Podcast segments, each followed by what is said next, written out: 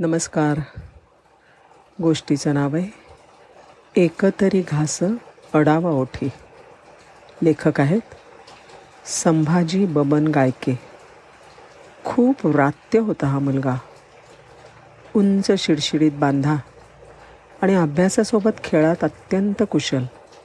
गणिताच्या शिक्षकांचा हा तसा लाडका. ते त्याला उत्साहाचं गाठोडं असंच म्हणत. व्हॉलीबॉल खूप खेळायचा अनुज. वडील म्हणायचे अरे शर्ट खराब होईल. त्यावर पठ्ठ्या शर्ट काढून खेळायला लागला. नंतर पॅन्ट खराब होईल असं वडिलांनी म्हटलं तेव्हा हा मुलगा फक्त हाफ पॅन्ट घालून खेळायला लागला. पण खेळ पाहिजेच. पोरांनी चाळीतल्या एकाही घराच्या खिडकीची काच फोडायची म्हणून शिल्लक ठेवली नव्हती. पण तरीही याच्यावर कुणीही डाफरलं नाही. कारण पोरगं तसं गुणाचं होतं. सर्वांच्या मदतीला धावून जायचं हा तर त्याच्या स्वभावाचा एक भागच होता.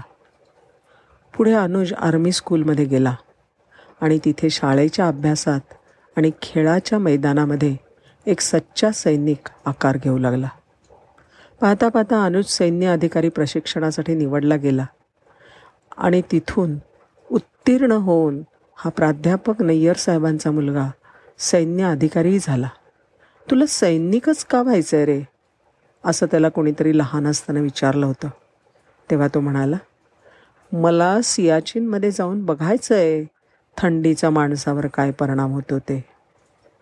आणि कर्मधर्म संयोगाने त्या त्याला पहिली पोस्टिंग मिळाली ती कारगिलमध्ये. सैन्यात येऊन अनुजला जेमतेम दोन वर्ष झाली होती. जाट पलटणीमध्ये सेकंड लेफ्टनंट म्हणून जबाबदारी मिळाली. मोकळा वेळ मिळाला की तो आईवडिलांना आणि मित्रांना पत्र लिही. इतकं नेमाने की सहकारी त्याला लेटरमॅन असं संबोधू लागले. सामान्य निष्पाप लोकांचे जीव घेणाऱ्या अतिरेक्यांना यमसदनी पाठवणं हा आपल्या कर्तव्याचा एक भाग आहे असं ते नेहमी म्हणत. एकोणीसशे नव्याण्णव. आपला देश क्रिकेटच्या विश्वचषकाच्या धुंदीत होता. आणि तिकडे पाकिस्तान भारतीय हद्दीमध्ये घुसत होता लपून छपून. छुप्या रीतीने पाकिस्तानी सैनिकांनी नागरिकांच्या वेशात कारगिलच्या उंचच्या उंच पहाडांवर भारतीय भूभागांवर हल्ला करता येईल अशा मोक्याच्या जागा पटकावून ठेवल्या होत्या.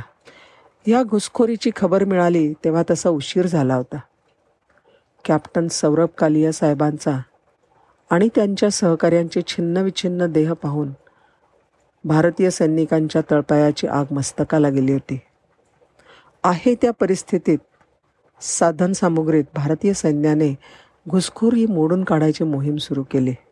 आपण युद्धक्षेत्रातच नेमणुकीला आहोत याची खबर अनुजने घरी लागून दिली नव्हती.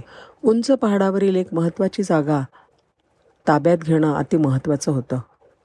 सोळा हजारांपेक्षा जास्त फुटावर असलेल्या त्या ठिकाणी चढाई करणं केवळ अशक्यप्राय होतं.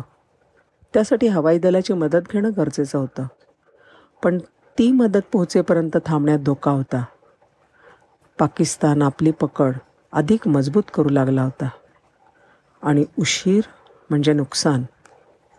सहा जुलै एकोणीसशे नव्याण्णव दुसऱ्या दिवशी पहाडावर कब्जा करायला निघायचं होतं. अनुजने वडिलांना फोन लावला. सांगितलं नाही नेमकं कुठे हल्ला करणार आहोत. पण मोठी कामगिरी करायला निघालो आहे एवढा मात्र सांगितला. प्राध्यापक नय्यर त्यांना म्हणाले देखो हार कर नाही आना वरना मैं तुम्ही गोली मार दूंगा. अर्थात हे सर्व प्रेमात आणि मुलावरच्या विश्वासानं बोललं जात होतं. ते दोघं केवळ मुलगा आणि वडील नव्हते तर दोन दोस्त होते एकमेकांचे सख्खे होते. त्यावेळेला अनुज म्हणाले आपका बेटा हो हारने की सोच भी नाही सकता? यापूर्वीच्या पत्रात त्यांनी स्पष्टच लिहिलं होतं. देशाप्रती असलेलं माझं कर्तव्य पूर्ण करण्याआधी मरण्या इतका मी बेजबाबदार नक्कीच नाही. भारतीय सेना आणि भारतीय जनतेने माझ्यावर जो विश्वास ठेवला आहे तो पाहून शेवटच्या शत्रूच्या शरीरातून प्राण निघून जाईपर्यंत मी माझे श्वास घेतच राहीन. जय हिंद. पहाडावर चढाई सुरू झाली. पुढच्या तुकडीच्या हालचाली शत्रूने वरून अचूक टिपल्या. आगीचा वर्षाव सुरू झाला.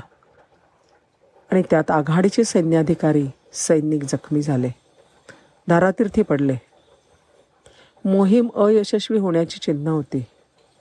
दुसरी ताजी कुमक पहाडावर पाठवण्याचं ठरलं. यामध्ये अनुज होतेच. पहाडावरून येणाऱ्या बातम्या त्यांच्या कानी पडत होत्या. जाताना पुरेसा दारुगोळा सोबत असलाच पाहिजे. याचा त्यांना अंदाज होता. वरिष्ठांच्या आदेशाची वाट न बघता त्यांनी आपली बॅग भरायला आरंभसुद्धा केला. आपल्या पिशवीमध्ये जास्तीत जास्त दारुगोळा ते भरून घेत होते. वरिष्ठ त्यांच्या पाठीमागेच उभे होते. त्यांनी हाक मारताच अनुज म्हणाले आया साहब बस. और थोडे हँड ग्रेनेड्स ले लू. इनकी जरूरत पडेगी. जणू खेळायला निघालेल्या ह्या पोराचा खेळ प्रत्यक्ष मृत्यूच्या अंगणात ठरलेला होता. योगायोगाने जेव्हा अनुज साहेब आपली युद्धाची तयारी करत होते त्यावेळेला दिल्लीत त्यांच्या मातोश्री त्यांच्यासाठी खाद्यपदार्थांच्या पिशव्या भरत होत्या. आणि दुसऱ्या एका घरात त्यांची जीवाची मैत्रीण टिम्मी कारगिलमध्ये त्यांच्याकडे पाठवण्यासाठी चॉकलेट्स पॅक करत होते. थोड्याच दिवसांनी अनुज आणि टिमी विवाहबद्ध होणार होते. दोघांनी एकाच नजरेने स्वप्न पाहिली होती. पण मोहिमेवर निघताना अनुजने आपली ही अंगठी आपल्या वरिष्ठ साहेबांच्या हवाली केली. मी परत नाही येऊ शकलो तर ही माझी लाख मोलाची ठेव. माझ्या प्रेयसीच्या हाती सोपवा. चढाई सुरू झाली. अनुज साहेबांचे वरिष्ठ मेजर रामपाल साहेब आघाडीवर होते. लढताना जबर जखमी झाले. त्यांना मागे आणावं लागलं. त्यांची जागा आता अनुजनी घेतली. त्यांना कॅप्टन म्हणून बढती मिळाली. भर युद्धामध्ये ही बढती म्हणजे देशाने खांद्यावर दिलेली एक मोठी जबाबदारी होती. निकराचा हल्ला करत कॅप्टन आणि त्यांचे बलवान जाट सैनिक निघाले. चढाई सोपी नव्हती. सोळा हजार फूट उंची जिकडे तिकडे कडे कपारी. पाय निसटला की जीवन निसटून जाईल याची खात्री. वरून प्रचंड गोळीबार होत होता. सैनिकांजवळचे अन्नपदार्थ संपले होते. पोटामध्ये भुकेचा वणवा भडभडून पेटलेला होता. पण आता लढण्यासाठी दारुगोळा महत्त्वाचा होता. अन्नाचं ओझं होईल म्हणून त्या बहादरांनी अन्नाऐवजी बंदुकीच्या गोळ्या हातबॉम्बचं ओझं सोबत नेणं पसंत केलं होतं. कॅप्टन अनुज सर्वात पुढे होते. उंचावरच्या सांदी कोपऱ्यात पाकिस्तानचे चार बंकर्स होते. त्यात बसून ते आरामात फायरिंग करत होते. कॅप्टन अनुजनी गोळीबाराच्या पावसात कॅप्टन अनुजनी गोळीबाराच्या वर्षावात पुढे धाव घेतली आणि पहिले तीन बंकर्स उद्ध्वस्त केले. त्यामध्ये असलेले नऊ शत्रू थेट वरती पाठवले. त्यांच्या मशीनगन्स निकामी केल्या.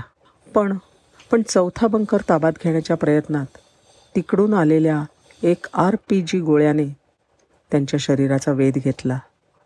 आर पी जी म्हणजे रॉकेट प्रोपेलर गन हिच्यातनं गोळी नाही तर बॉम्बच डागला जातो एक प्रकारचा. ह्या अस्त्राने आपल्या अभिमन्यूचे प्राण हिरावून नेले. पण तोवर कामगिरी फत्ते झाली होती. पहाड ताब्यात आला होता. पाकिस्तानी राक्षसी पकड त्याच्यामुळे ढिली पडणार होती. प्राध्यापक एस के नय्यर यांच्या घरातला टेलिफोन खणखणला. लष्करी अधिकारी होते फोनवर. जय हिंद सर. असंच काहीतरी बोलून ते अधिकारी निशब्द झाले काही वेळासाठी. नय्यर साहेब म्हणाले माझा लेख लढतानाच मरणाला सामोरा गेला ना? लष्करी अधिकारी म्हणाले सर केवळ भारतीय सेनाच नव्हे तर संपूर्ण भारत देश आपल्या सुपुत्राचा ऋणी राहील कायमचा. ते अधिकारी कसं बसं म्हणू शकले? काय बोलणार अशा वेळी? वय केवळ चोवीस वर्ष. दोनच वर्ष लष्करी सेवा झालेले कॅप्टन अनुज नय्यर यांना एकोणीसशे नव्याण्णवमध्ये कारगिल युद्धातल्या ऑप ऑपरेशन्स दरम्यान लढाईतील अनुपमेय शौर्याबद्दल मरणोत्तर महावीर चक्र प्रदान करण्यात आला. त्यांनी आपले शब्द खरे केले. शत्रूचा निपात झाल्यावरच त्यांचा श्वास थांबला. सात जुलै हा त्यांच्या पराक्रमाचा स्मरण दिन महावीर योद्धा अनुज नय्यर यांना भावपूर्ण आदरांजली. जय हिंद. वंदे मातरम. धन्यवाद.